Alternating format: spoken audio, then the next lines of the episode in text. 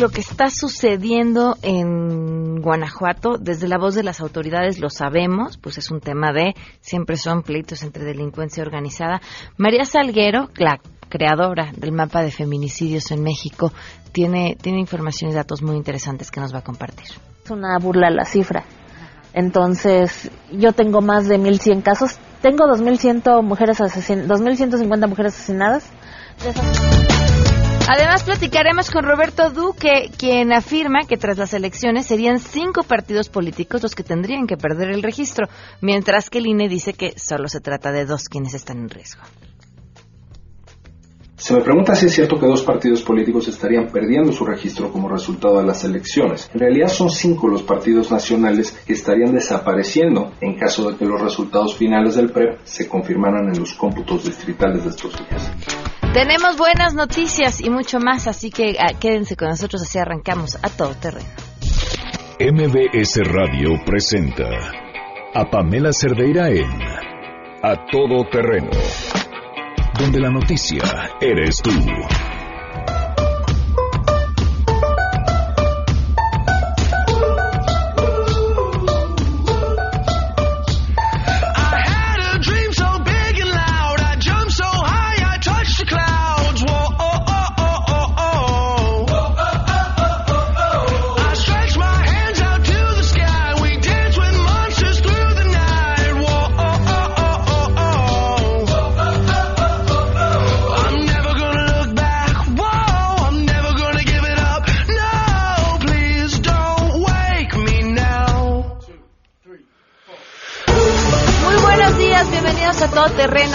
Por acompañarnos en este miércoles 11 de julio del 2018. Soy Pamela Cerdeira. Los invito a que se queden aquí hasta la una de la tarde. El teléfono en cabina 5166125. El número de WhatsApp 5533329585. A todoterreno arroba mbs.com y en Twitter y en Facebook me encuentran como Pam Cerdeira. Ayer muchos respondieron a este tema de la moda y eh, platicábamos acerca de, la moda y la importancia de la moda en explicar lo que somos en la época, pues en la época en la que se voltea a ver. Y, y, decía, no, para mí sigue siendo terrible que alguien dicte qué ponerte o cómo debes ponértelo. Y, y bueno, y además eh, quienes entendieron distinto este mensaje del diseñador seco para los migrantes.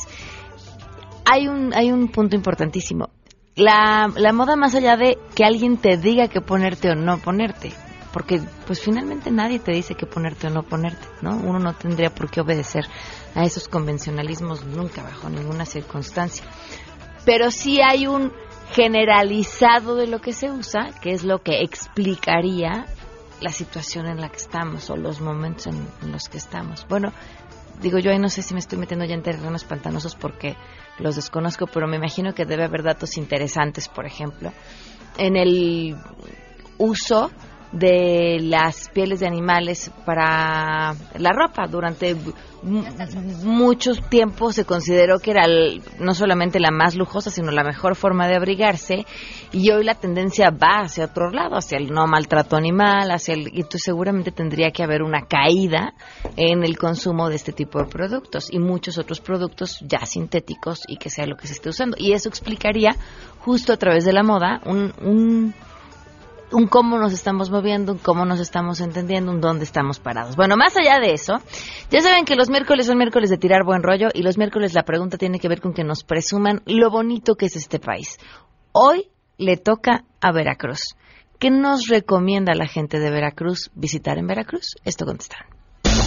Queremos conocer tu opinión a todo terreno.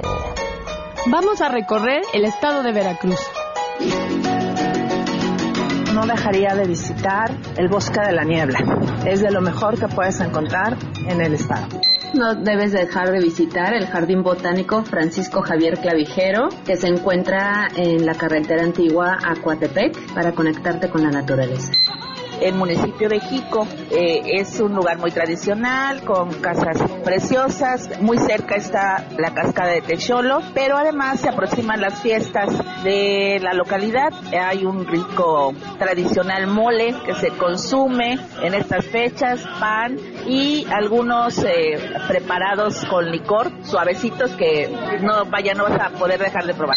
Creo que Veracruz tiene tanto para norte como para sur, centro, muchísimos lugares, pero en cuanto a vacación, playa y sol, de Jalapa hacia la ciudad de Poza Rica hay una barra de playa donde hay muchos lugares, está La Mancha, está Costa Esmeralda, está Casitas, está Tecolutla, hay faro, hay río, hay estero, hay mar. Creo que ahí hay muchos hoteles ecoturísticos, no tan ecológicos, que valen mucho la pena conocer. Si quieres un lugar más lejano, está la zona San Andrés, Santiago, Catemaco, donde está Poza Reina, donde está la barra de Sontecomapa, donde está el Salto de Yipantla, Montepillo. O sea, hay varios lugares donde puedes divertirte, pasar un día ameno. Son lugares, pues, en algunas partes vírgenes y de comida regional, pues, encuentras los otopostes, este, los pescaditos, los tegogolos. Son lugares con un poquito de más calor donde, donde disfrutas ya el, clima de trópico. Un lugar pintoresco que puedes visitar es Naulinco, donde puedes disfrutar sus paisajes, sus calles empedradas, sus pintorescas fachadas de las casas. También puedes disfrutar de su mole, de su cecina, de sus tradicionales chiles rellenos, enchipotlados, su longaniza y mucho más. ¿Qué más te puedo decir? Además, tiene muchas tradiciones como su danza de moros y cristianos en su fecha tradicional del Día de San Mateo. Si voy a Veracruz, no puedo dejar de visitar el Museo de Antropología. Si voy a Veracruz, no puedo dejar de visitar el café de la parroquia y comerme una concha con frijoles o nata.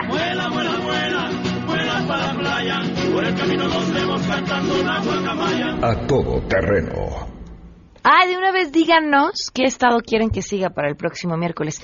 Gracias, por cierto, a Pilar Carrera desde Veracruz que nos ayudó muchísimo para conseguir todas estas recomendaciones y a toda la gente que respondió, eh, quienes aman su estado y tienen mucho que presumir sobre él. Muchísimas gracias. Hoy se cumplen 10 meses con 10 días del feminicidio de Victoria Pamela Salas Martínez.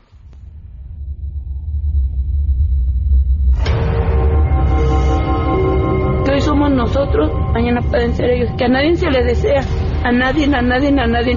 Yo nunca, como se lo dije, lo hemos venido diciendo, en ningún momento pensamos que iba a pasar esto en nuestra vida. Victoria, pues nada. Hace 10 meses con 10 días la Procuraduría Capitalina le prometió a la familia justicia. Hace 10 meses con 10 días que el asesino camina en libertad por las calles y es el caso de Victoria, el caso de muchas otras tantas personas que no encontraron justicia y cuyos asesinos gozan de plena libertad. Y mientras haya uno, ¿eh?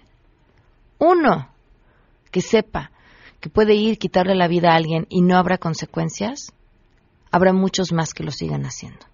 Vamos con la información. Saludo a mi compañera Citlali Sáenz.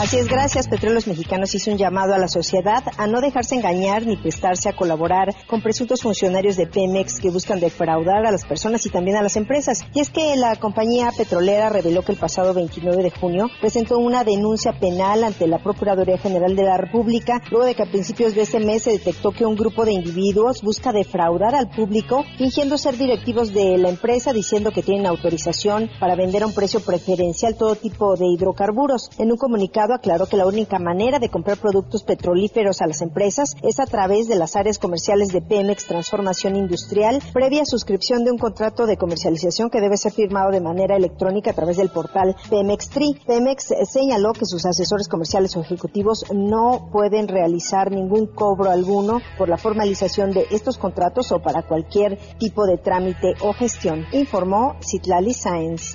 El secretario de Educación Pública, Otto Granados, presentó la cédula profesional electrónica que a partir del primero de octubre será obligatoria para todas las universidades del país. La identificación se podrá traer en el teléfono y validarla con un lector y un código QR. En la presentación, Otto Granados llamó a la Conferencia Nacional de Gobernadores y a las universidades para que se sumen a subir sus datos en línea con el objetivo de agilizar el trámite y la entrega para los egresados, toda vez que el proyecto inició siendo piloto con el Instituto Politécnico Nacional y el Tecnológico Nacional de México. Vamos a escuchar al secretario de Educación Pública. Hemos arrancado muy bien las cifras de cédulas ya expedidas por el nuevo sistema es muy importante, muy eh, considerable. Las cifras diarias, las, las 43, 45 mil consultas que se han hecho ya en las mesas de ayuda nos eh, hacen ser francamente muy optimistas pero para que podamos tener el proceso integralmente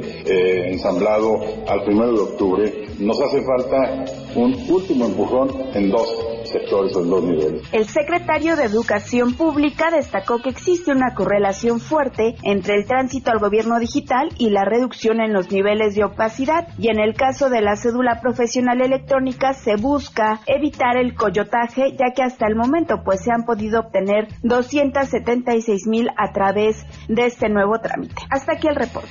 Gracias. Integrantes del movimiento de aspirantes excluidos de la educación superior realizan una marcha hacia la Secretaría de Educación Pública para entregar un pliego de sus peticiones a la autoridad federal. Jóvenes que fueron rechazados del sistema público educativo superior se dieron cita sobre Avenida Rivera de San Cosme a la altura de la estación del Metro Normal para congregar a los diversos grupos integrantes de la marcha. Estos emprendieron la caminata por lo que la Secretaría de Seguridad Pública implementó un dispositivo de vigilancia y vialidad sobre la Calzada México-Tacuba, Rivera de San Cosme, Puente de Avenida Hidalgo, la calle de Tacuba y República de Brasil. El avance de los estudiantes excluidos se caracteriza por ser pacífica, situación por la que no ha sido enviado el grupo antimotines de la Secretaría de Seguridad Pública. Sin embargo, en inmediaciones de la Secretaría de Educación Pública se encuentra atento un grupo de policías que resguardan los diferentes accesos al recinto federal. Una vez que los jóvenes estudiantes arriben a las inmediaciones de la SEP,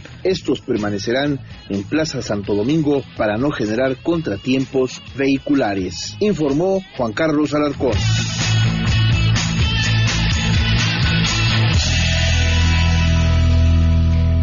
Doce con catorce, claro que tenemos buenas noticias.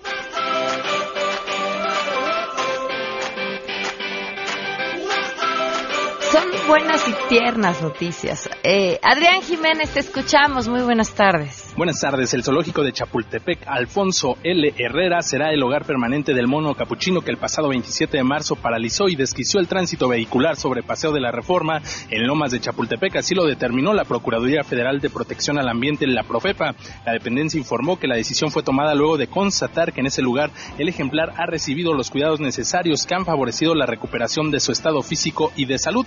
Detalló que el mono capuchino que deambuló por las calles y que finalmente fue capturado el 10 de abril pasado en cerrada de Mil Cumbres en la colonia Lomas Altas de la delegación Miguel Hidalgo, cumplió la cuarentena en el zoológico de Chapultepec, donde especialistas determinaron cambios en su dieta, aplicaron un programa de medicina preventiva y le colocaron un microchip de identificación. Asimismo, la autoridad ambiental precisó que conforme lo establece la normatividad, el zoológico deberá solicitar ante la Secretaría del Medio Ambiente y Recursos Naturales, la Semarnat, la incorporación de este primate a su colección.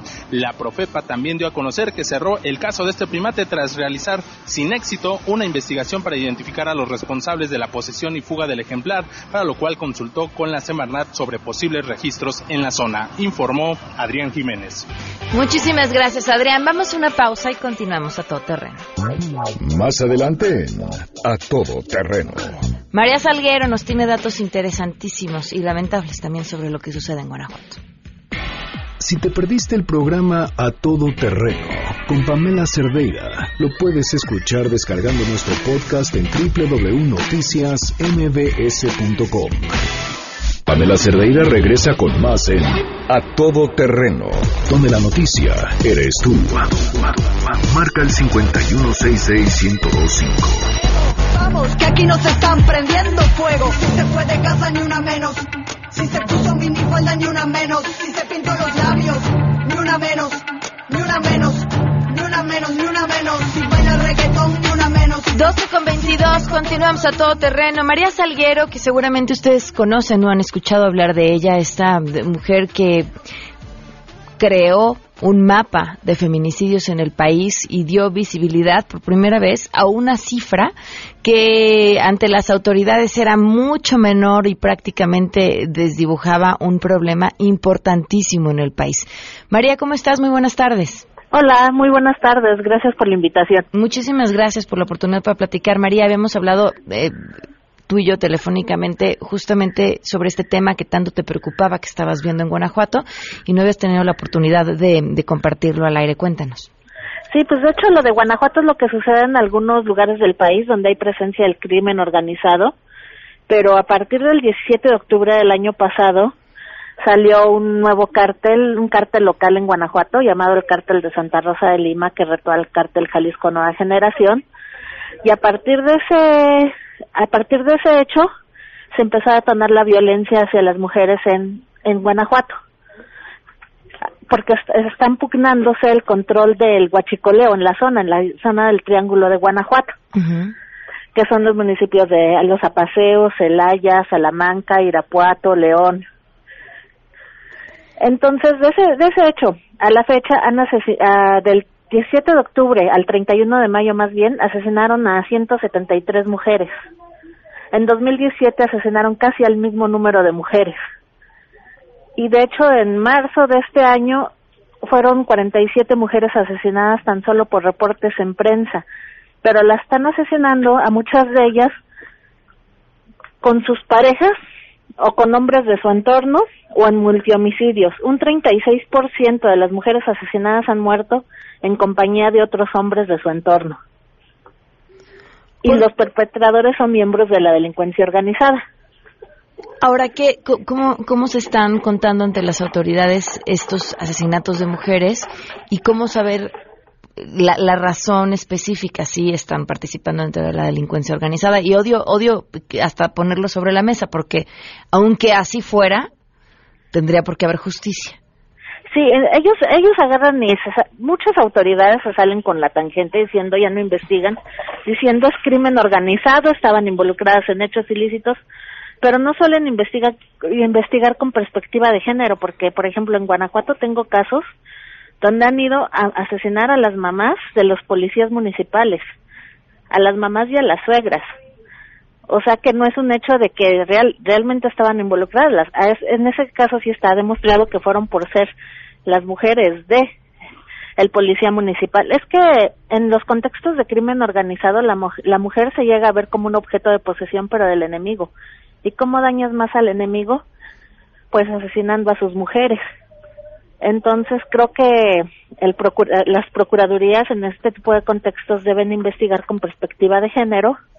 Por ejemplo, en Baja California es, es más o menos la misma problemática, pero por narcomenudeo y el y de la procuraduría sí están investigando ya con perspectiva de género porque ellos mismos han detectado que son las parejas sentimentales quienes sí están involucrados. Hay mujeres que sí llegan a estar involucradas, pero se debe investigar también con perspectiva qué fue lo que las llevó a ese lugar, porque cuando yo encuentro casos de una mujer asesinada resulta que era de zona urbana y te y vas a, a mapear dónde vivía y era y eres en las zonas de la periferia, o sea, supones pues, bueno, se supone que son zonas de desigualdad social y de y de alto rezago social. ¿Qué otros datos interesantes has encontrado? Pues que la están asesinando con armas de uso exclusivo del ejército o de la seguridad pública. Tan solo 117 mujeres fueron asesinadas con armas de fuego y, la, y preponderantemente son armas 9 milímetros, que son reglamentarias de los policías de investigación. Y en 20 casos ya está documentado que fueron con AR-15, AK-47 y la matapolicías, que es la 5.7. Porque también esas son las armas con las que las asesinan. ¿Qué, qué están diciendo las autoridades? Pues ahorita no sé cómo vayan a, a, proceder, porque creo que para este tipo de casos sí se requiere crear una iniciativa, pero también que el gobierno federal intervenga, porque ya aquí estamos hablando de delincuencia organizada. María, decías, lo que está sucediendo en Guanajuato es lo que estoy viendo en otros puntos del país. Podríamos, pues, prácticamente adivinar cualquiera de ellos, pero alguno en específico, además de Guanajuato, que te haya llamado la atención por el Guerrero. aumento. Guerrero, ok. Guerrero ha seguido siempre, pero la mayoría son por crimen organizado también. Pero allá sí es más se da por la extorsión, el secuestro, el pago de derecho de piso, porque te das cuenta por que asesinan a mujeres trabajadoras, las asesinan en sus negocios, en sus mercados, en sus puestos en vía pública, o también mujeres taxistas.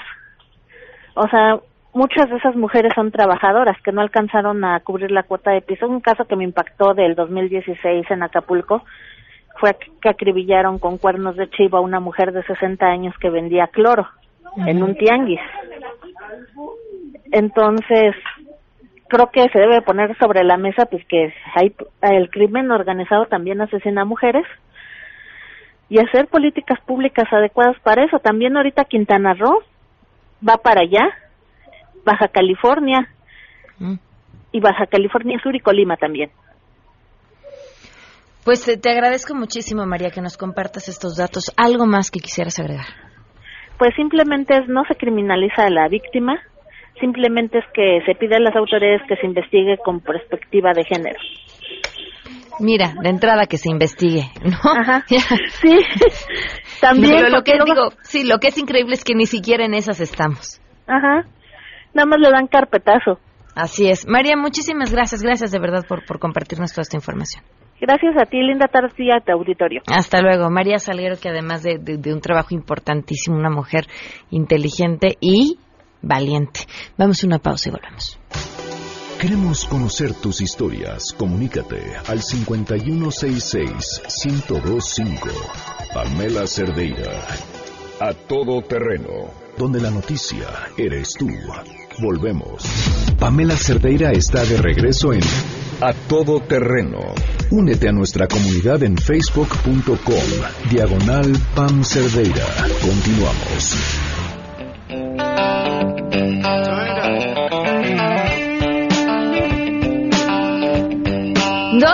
12 con 33. Por cierto, saludos a Eric Guzmán, que nos escribe para compartirnos que se acaba de enterar de que va a ser papá y quiere felicitar a su esposa Adriana Magali Fuentes Andrade. Felicidades, muchas felicidades a los dos.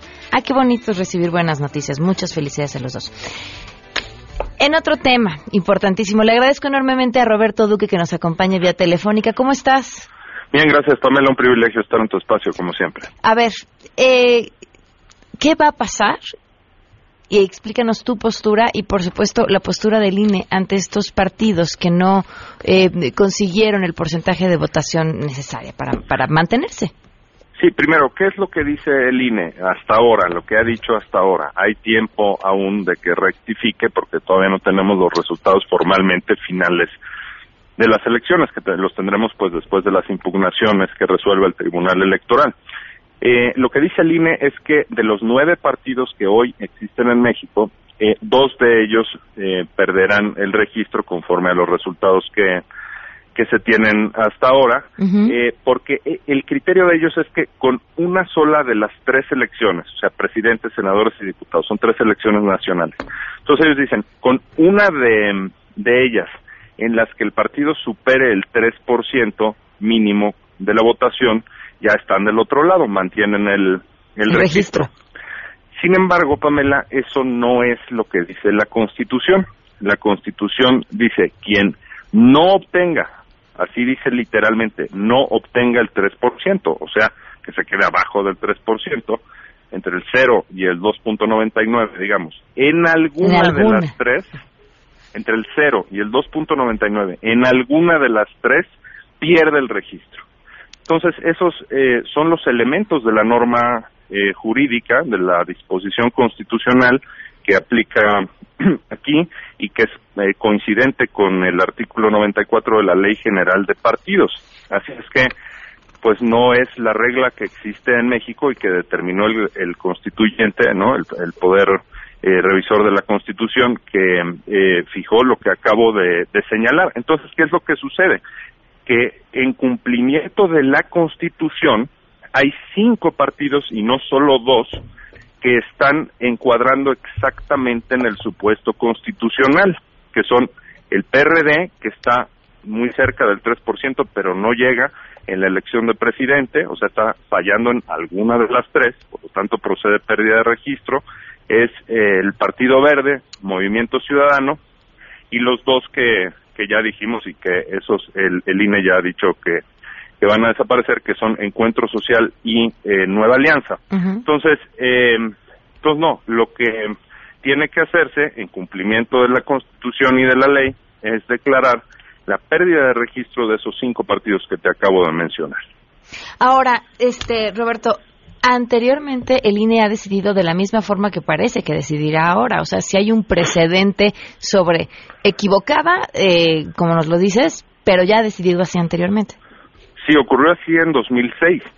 eh, y pues eh, hubo quienes vimos con impotencia cómo se violaba la Constitución, porque justo hubo dos partidos que eh, entraban en el supuesto constitucional de pérdida de registro, eh, que eran justamente Nueva Alianza y el partido Alternativa, que perdió el registro, pero tres años después, hasta 2009. En 2006, digamos que se les perdonó la vida en contra de lo que ordena la Constitución, de modo tal que, eh, y bueno, y, y en ocasiones anteriores, aunque con fraseos ligeramente distintos en la en la legislación, en años anteriores también había pasado algo semejante. Eh, pero, digamos, en 2006, eh, lo que decía en ese entonces el COFIPE, que ahora está abrogado y fue sustituido por, por, por la nueva legislación electoral de 2014 que tenemos ahora, lo que decía era un fraseo, pues, eh, eh, equivalente, eh, prácticamente idéntico, en el fondo igual al que tenemos ahora, y se aplicó mal. Entonces es cierto, no es nuevo, que la autoridad electoral lea mal la eh, constitución y la bueno en este caso la constitución y la ley porque ya se elevó a rango constitucional desde 2000 desde 2014 el INE dice que está interpretando y yo difiero de esa eh, afirmación porque eh, interpretar no es alterar el texto constitucional. O sea el INE está eliminando la palabra no cuando cuando la Constitución dice no obtenga, ellos la borran literalmente y, dicen quien obtenga, o sea, quien sí obtenga el 3% en alguna. Bueno, pues eso no es interpretar para eliminar una palabra, bueno, y claro, y luego cambian, en lugar de perder registro, cambian a, a mantendrá el registro. O sea, están modificando la, la redacción literalmente de la Constitución y eso no es interpretar. O sea, eh, para un cambio como ese, pues tendría que intervenir, como ya digo, el, el que llamamos constituyente eh, permanente. De modo que, que, no, es un problema de lectura, en mi percepción, de la Constitución y de la ley. Ahora, ¿alguna vez lo han interpretado distinto? O sí, sea, ha habido... sí ha habido ocasiones en las que los partidos han perdido el registro solamente obteniendo el 3% en una de las tres? Sí, ha habido eh, autoridades locales que eh, han señalado la, el mismo posicionamiento que, que te estoy eh, señalando aquí. Claro. Y, eh, pero después el Tribunal Electoral eh, fijó un criterio que, sin embargo, no es obligatorio, por supuesto, que lo aplique el INE, porque la Constitución está por encima, eh, y que y que sí, o sea, también el tribunal lo ha leído mal en el pasado, pero eh, de lo que se trata aquí, como en muchos otros casos de registros que se han dado en México, pues es urgente que se reviertan esos criterios, son criterios completamente equivocados, ¿no? Y, y bueno, la verdad es que el historial que tiene el tribunal en materia precisamente de otorgamiento de registros, pues no es del todo bueno que digamos. Tenemos el caso de hace tres años del PT, del Partido del Trabajo, que fue resucitado en una sentencia, eh, desde mi punto de vista, insólita, en la que el tribunal, donde la ley decía elecciones ordinarias, leyó elecciones extraordinarias, una cosa increíble que fue, tú lo recordarás, esa resurrección del PT, esa sentencia fue tremendamente polémica y criticada, y ahora más recientemente el registro, no de un partido, pero sí el registro de una candidatura independiente que fue la del Bronco, en donde también, bueno, pues ya la historia ya la conocemos, ¿no? Es probablemente la sentencia pues más controversial de probablemente de la historia de, del Tribunal Electoral. Entonces, lo que se trata aquí es de que eh, no sea argumento, o a mí no me parece nada fuerte argumento, decir, pues es que siempre se ha hecho así. pero está mal. No, pero como siempre se ha hecho así, pues así le vamos a seguir haciendo. No, no, no, ¿qué es eso? Pues que 2018 es el año en el que empecemos a hacer bien las cosas, me parece a mí, Pamela. ¿Y, crees que eso suceda? Pues no lo sé. Eh, la verdad es que hasta ahora no veo que el INE se mueva a su postura por, pues, digamos, eh, eh, mm, por ilógica que sea la, la decisión que, que está tomando hasta ahora. Porque te quiero decir que, que en 2006, cuando se cometió esa, esa pifia, desde el punto de vista de muchos, de mantener el registro con un criterio semejante al que está adoptando ahora, pues fue también señalado en, en distintos eh, foros como que había sido un error.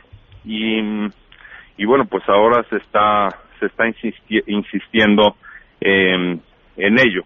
Entonces, eh, yo creo que, que debe de para un Estado. Mi, mi tema no es el número de partidos que haya, porque hay quien dice, oye, pero qué bueno que desaparezcan los partidos, que, o, u otros no, o qué traes contra los partidos que, este, que vayan a desaparecer. No, mi tema no es el número de partidos políticos que vayan a quedar o no. Mi tema es el Estado de Derecho y que la Constitución se cumpla con lo que dice y no con lo que alguien pues quiere suponer que dice o imaginaba que decía. No, con lo que en efecto sí dice. Así es como se tiene que cumplir la Constitución para que podamos tener pues un mejor Estado de Derecho, ¿no es cierto? Oye, en este afán de, mantener el registro de los partidos, tampoco podemos olvidar lo que sucedió con el Partido Verde y aquella mega multa millonaria que se le depuso todo antes de perder el registro, independientemente de todos los errores que habían cometido durante una elección.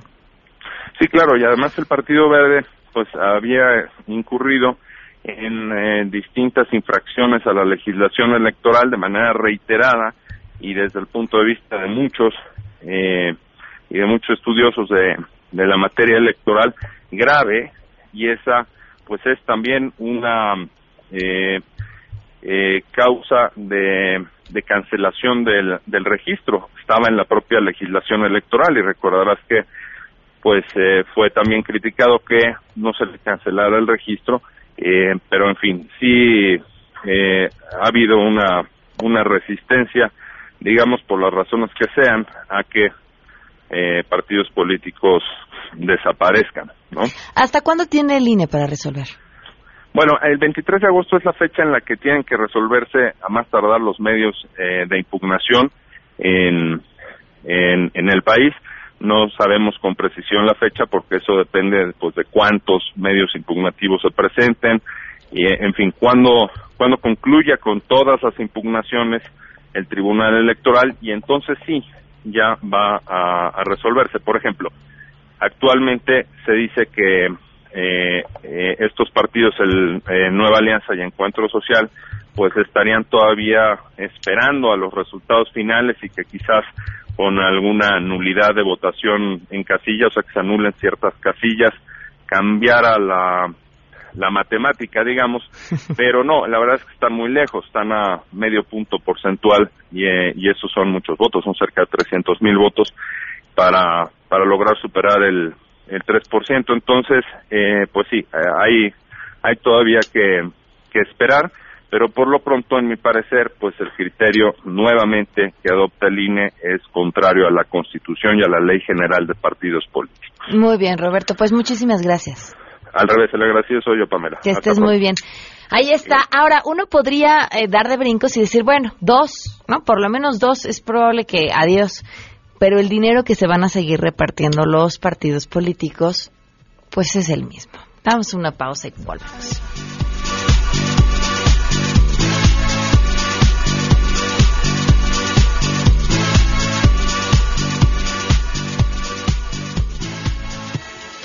Si tienes un caso para compartir, escribe a todoterreno.mbs.com. Pamela Cerdeira es a todoterreno. En un momento continuamos. Estamos de regreso. Síguenos en Twitter, arroba Pam Cerdeira, todo terreno, donde la noticia eres tú. Continuamos. Porque hay nueve maneras de ver el mundo.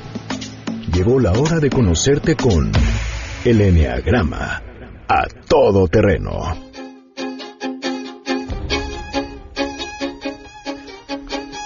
12 con 50 minutos. Gracias por continuar con nosotros. Adelaida Harrison ya está aquí. ¿Cómo estás? Bienvenida, Adelaida. Bien, gracias. Encantada de estar aquí, Pame. Nos quedábamos la semana pasada en el tema del éxito. Así es. Platicamos del éxito y luego la gente tiene como la creencia de que es súper banal el tema. Y bueno, nosotros hemos hecho como un análisis más profundo de qué es éxito. De hecho, hablábamos de qué es ser exitoso y es hacer lo que quieres en el momento que lo deseas. Claro. Entonces puede ser cualquier cosa. Sí puede ser muy banal o pueden ser cosas muy profundas. Pero la idea es que la gente en general sepa cómo lograr aquello que se propone.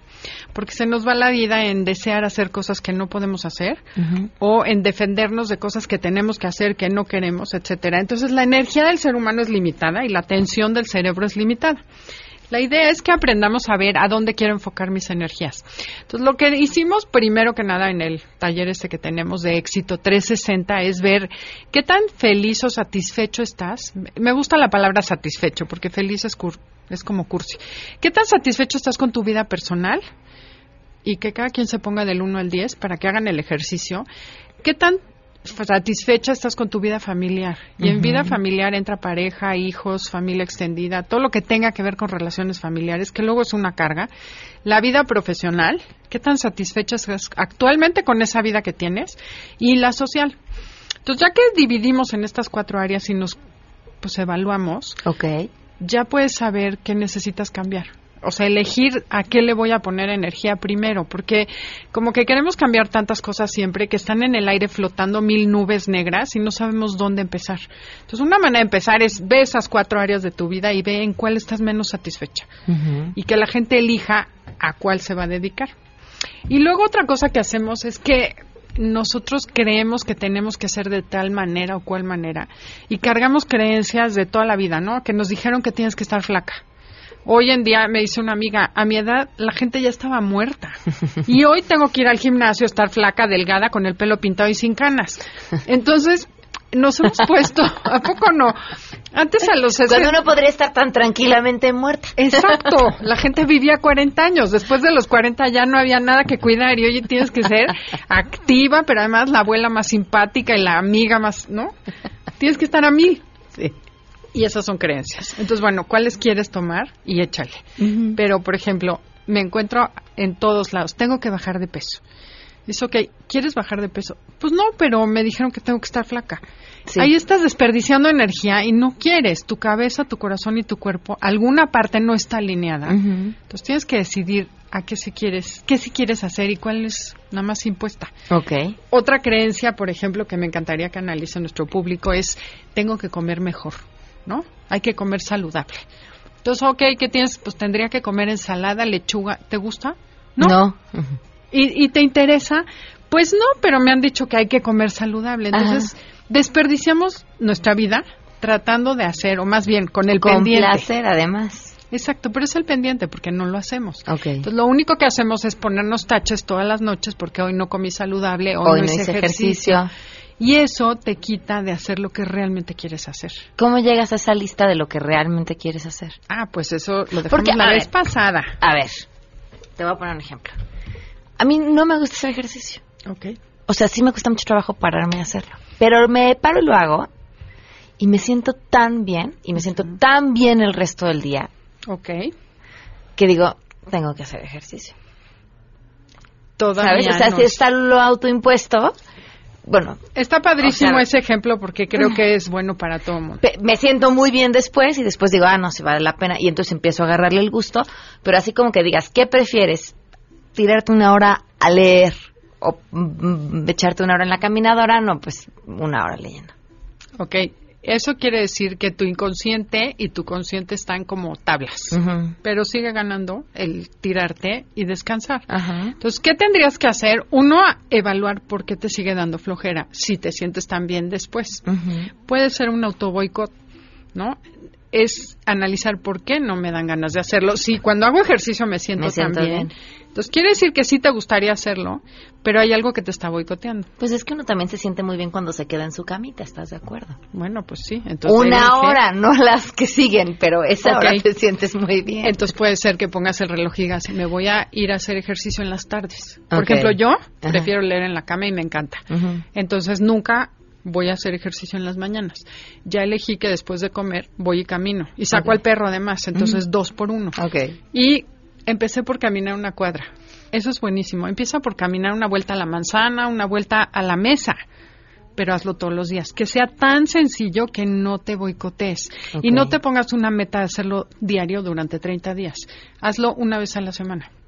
Y si ya lo hiciste una vez a la semana, cuatro semanas seguidas. Ya lo puedes hacer dos. Dices, ok, puedo probar dos, pero no te obligues, porque el cerebro se, se siente amenazado cuando le obligas a hacer algo. Pues sobre todo si somos nueve, pues es, todavía tiene que ser con más calma la cosa. Pero puedes decir, ok, hoy lo voy a hacer. Y esta semana no solo lo hice una vez, lo hice dos. Y entonces el mensaje que le estás mandando a tu cerebro es de éxito. Okay. Sí logré mi meta y además la dupliqué y entonces va a querer más. Y entonces empiezas a quitar esa resistencia porque ya dejaste de ser la que no hace ejercicio para ser la que ya hace, no solo una vez como me obligué, sino dos.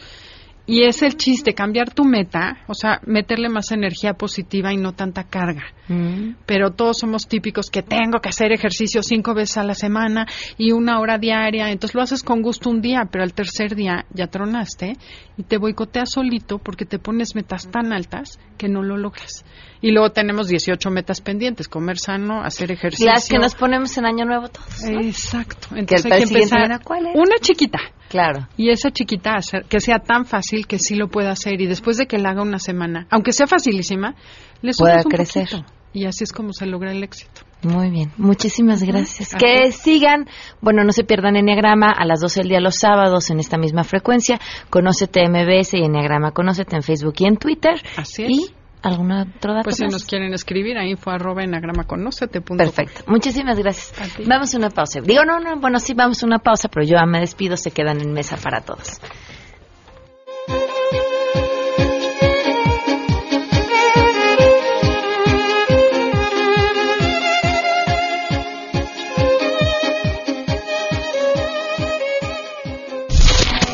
MBS Radio presentó a Pamela Cerdeira en A Todo Terreno. Te esperamos en la siguiente emisión, A Todo Terreno, donde la noticia eres tú. MBS Radio, en entretenimiento, estamos contigo.